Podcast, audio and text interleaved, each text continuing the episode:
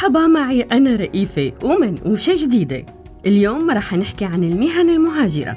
من وقت ما كنا صغار كانوا يحكوا لنا بالمدارس وبحصص القومية وبنشرات الأخبار عن سرقة العقول العربية.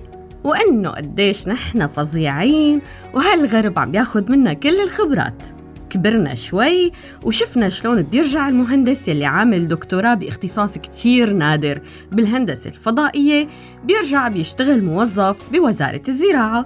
وشفنا أطباء بشهادات عليا واختصاصات نادرة عم يتوظفوا بمناطق نائية ليخسروا سنين الدراسة تبعهم. وشفنا فنانين تشكيليين خريجين فرنسا وأمريكا عم بيتحولوا لموظفين بمؤسسة. ومخرجين ممكن يعملوا فرق بدون واسطة عم يتوظفوا بدوائر صغيرة بالتلفزيون. وهلم جرة وبالآخر في مؤامرة من الغرب علينا. بس بالآخر كتير من اختصاصيينا ومهننا سافرت للغرب أو راحت للخليج.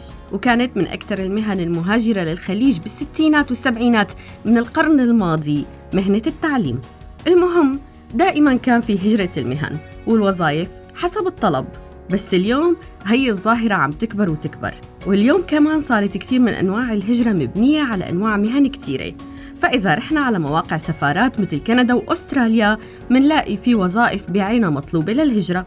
وبلشت بعض الدول يلي ما كانت تطلب الهجرة المهنية تشتغل بهذا المبدأ ومن هي الدول؟ ألمانيا.